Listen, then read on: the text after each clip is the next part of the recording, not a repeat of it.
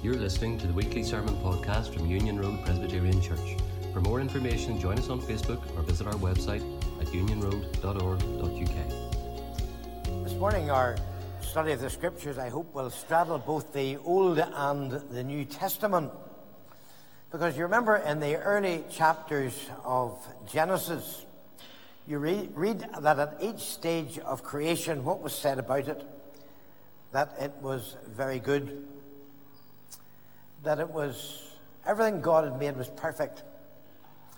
And at the end of the creation, or the last aspect of God's creation, He created our first parents.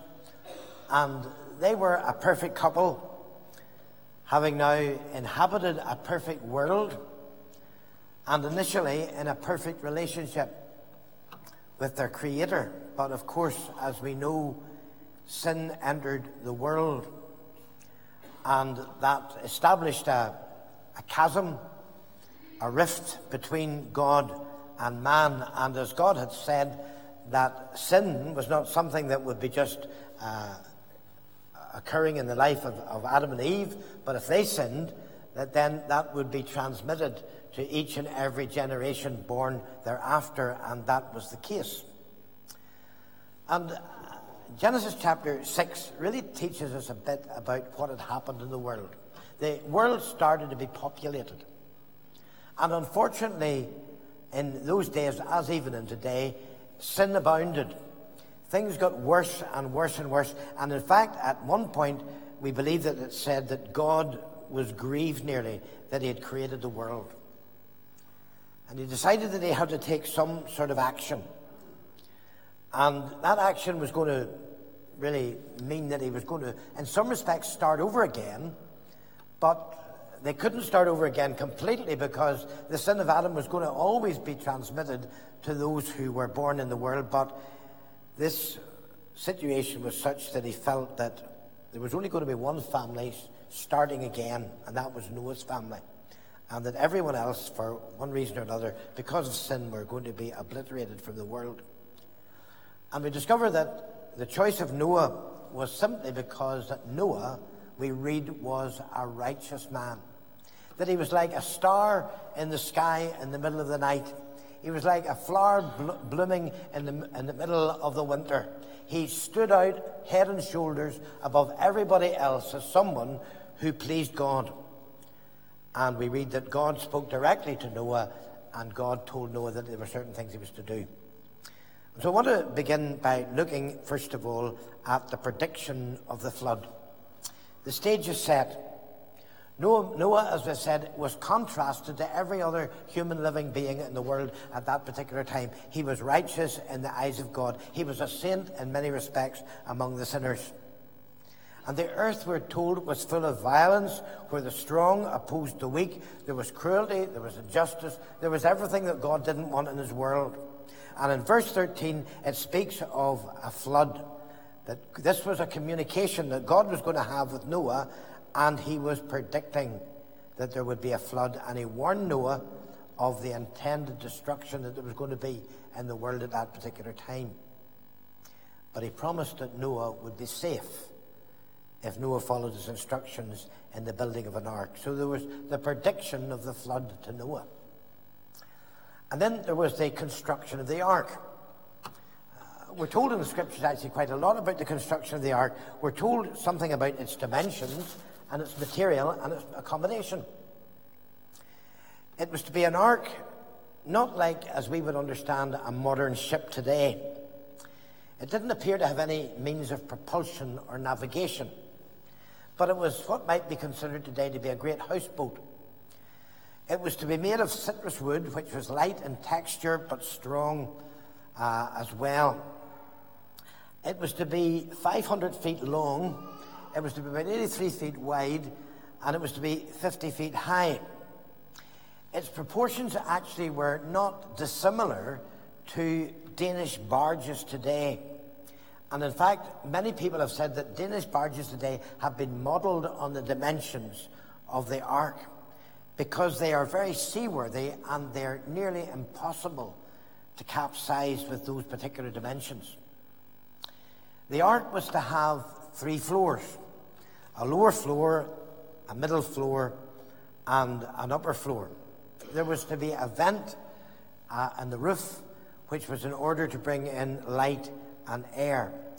And in chap- verse 5 of chapter 7, we're told that Noah entered the ark in obedience to what God had told him to do. There was no mention of his inner feelings about his anxieties about what was happening, but what we're told was that Noah did precisely what God asked him to do. And he triumphed in his own life over the doubts that he may have had, over the difficulties that may have arisen, and over the derision that he experienced. So we have the prediction of the flood, the construction of the ark, and then there's the destruction of all flesh. Verses 11 and 12 of chapter 7 gives us a dr- dr- dramatic uh, description of the deluge. The floodwaters came. There was cloudbursts day after day for 40 days. The, the rivers overflowed. At the time of the creation of the world, you remember what happened. Uh, God created the world in such a way that there was a distinction between the sea and the dry land. But now, at this particular time, with the coming of the flood, those, temp- those distinctions were temporarily obliterated. There was no distinction between water and land. There was water everywhere. And it rained solidly for six weeks, and we can scarcely c- conceive of the catastrophe that was experienced. The floodwaters built up, and all flesh was blotted out. And then we see that having rained for 40 days and 40 nights, that the place was just completely swamped in water. And the story of the destruction is sober, but it's simple and yet it's solemn. And then there was not only the destruction of all flesh, but there was the salvation of Noah and his family. In chapter 8, verse 1, we read that God remembered Noah, not that he was going to forget him. But after concentrating his attention on the corruption of the world, we read that God remembered Noah and the waters began to subside. The windows of heaven were closed. The source of rain was no longer uh, available at that time, and the waters started to recede. And we're told that in the 17th day of the seventh month, the ark came to rest. A number of days later, the tops of the mountains were seen, and then uh, the raven was sent out. It flew back and forward for a while until a dove was sent out. The dove returned, it was sent out again, and then it came back and it went back and forward too, and it uh, eventually came back with an olive branch, indicating that there was now uh, food available for the animals because the waters were receding. And Noah ventured out of the ark. God had said, Get into the ark, and he and his family did so, and now God said, Go forth out of the ark. Now, as we think that's the story, let's observe one or two facts. First thing is that the flood that we have read about was a single act of God's judgment. Nothing like that had ever happened before. And as we said to the children about the rainbow, nothing like that would ever happen again. Even the destruction of Sodom and Gomorrah cannot be compared to this because it involved two fairly small cities. Or we, but we, we do understand that the flood covered thousands of square miles.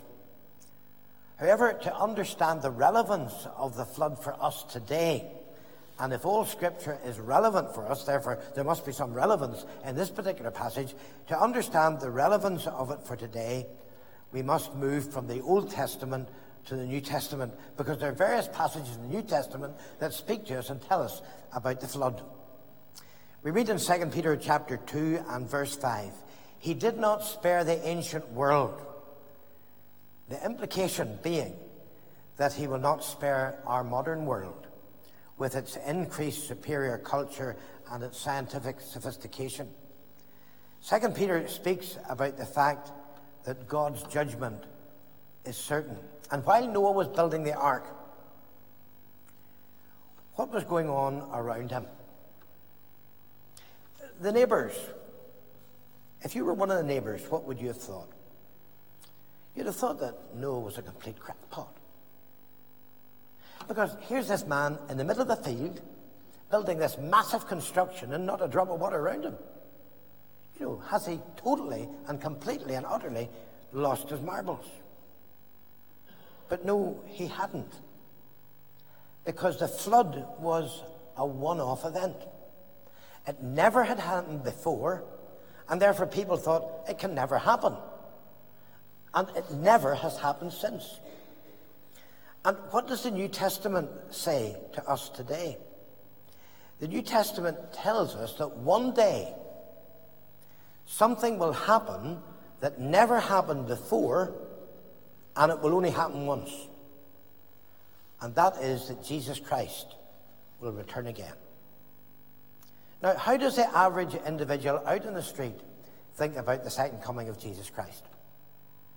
In the same way, probably, that the people of Noah's day thought about Noah building this ark in the middle of the field and not a drop of water around him.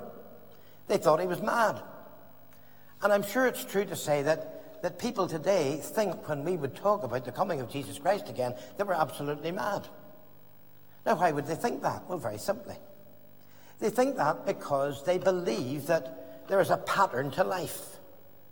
What is the pattern to life? Well, it's daytime today, and in 12 hours or so, it will be night. We'll go to our beds and we'll sleep during the night.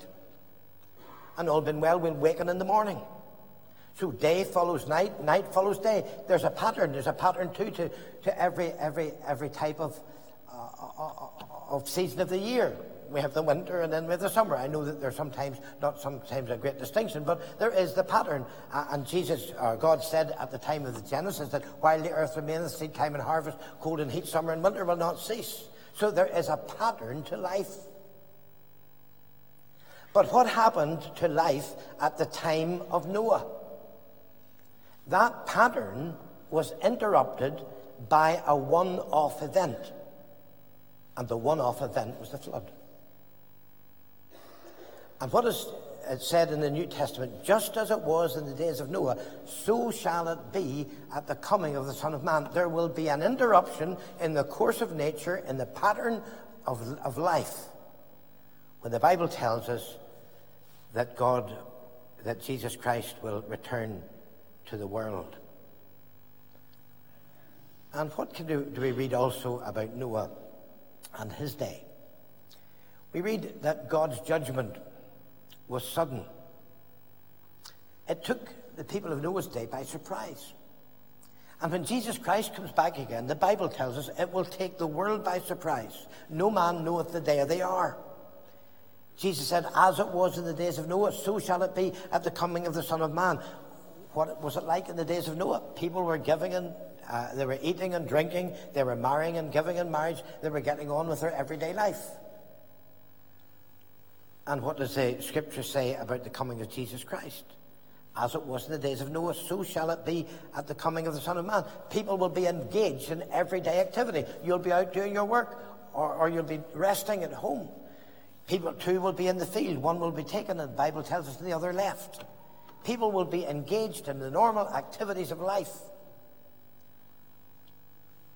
And then Jesus Christ will return.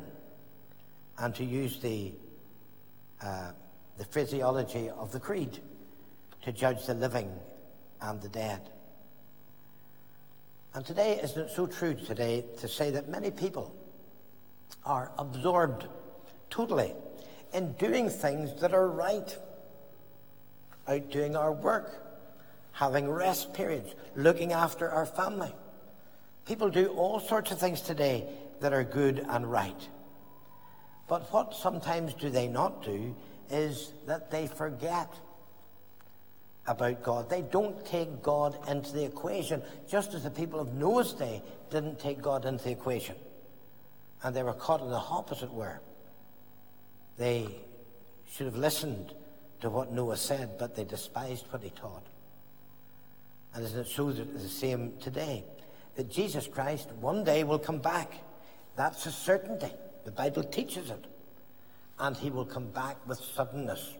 As I quoted a moment ago, two will be in the field, the one will be taken, and the other left. Two will be grinding at the mill, the one will be taken, and the other left. To put it into language that we, uh, of our own, Two friends may be sitting together at a church service.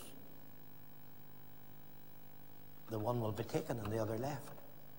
Two friends will be walking together out for some exercise. The one will be taken and the other left. Two people will be having a meal together. The one will be taken and the other left. God's judgment is certain and it's sudden. But also, it's selective. As God rescued Noah from the flood, as he rescued Lot from Sodom, as he rescued Israel from Egypt, so he wants to rescue you and me from the impending disasters that may come in our lifetime or at certainly will come in the future. Noah exercised faith. He was a righteous person. And what was his faith? His faith led to his obedience. He built the ark. He went into the ark. He trusted God despite the fact there wasn't a drop of water around about him.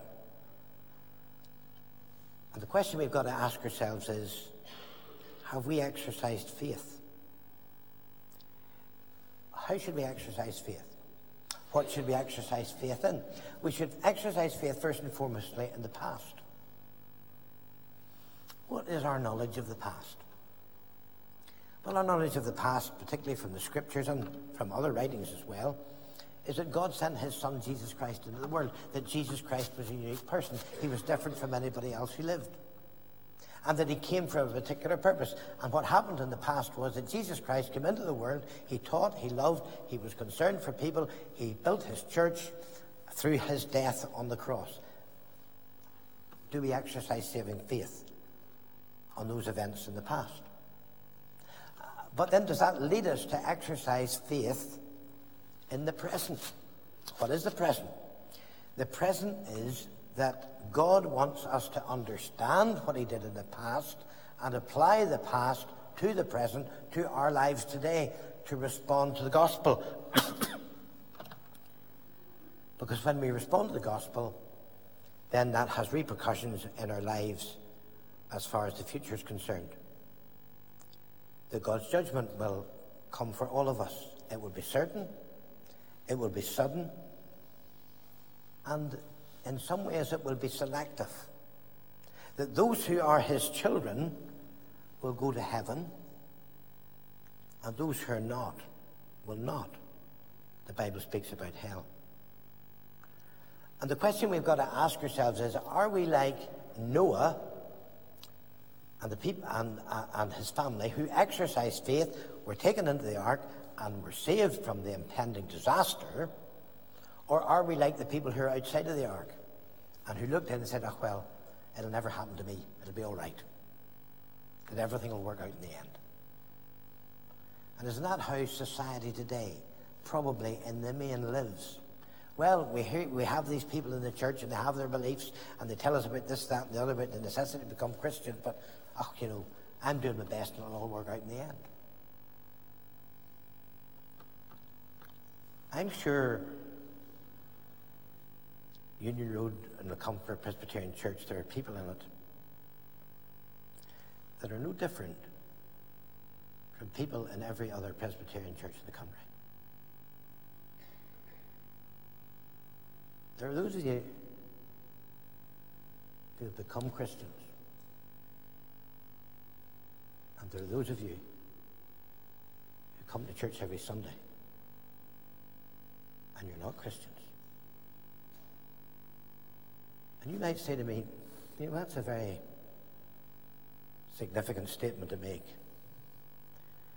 But I can honestly say that I have known in virtually every church where I've had any association whatsoever that there are people who are Christians and there are people who are not.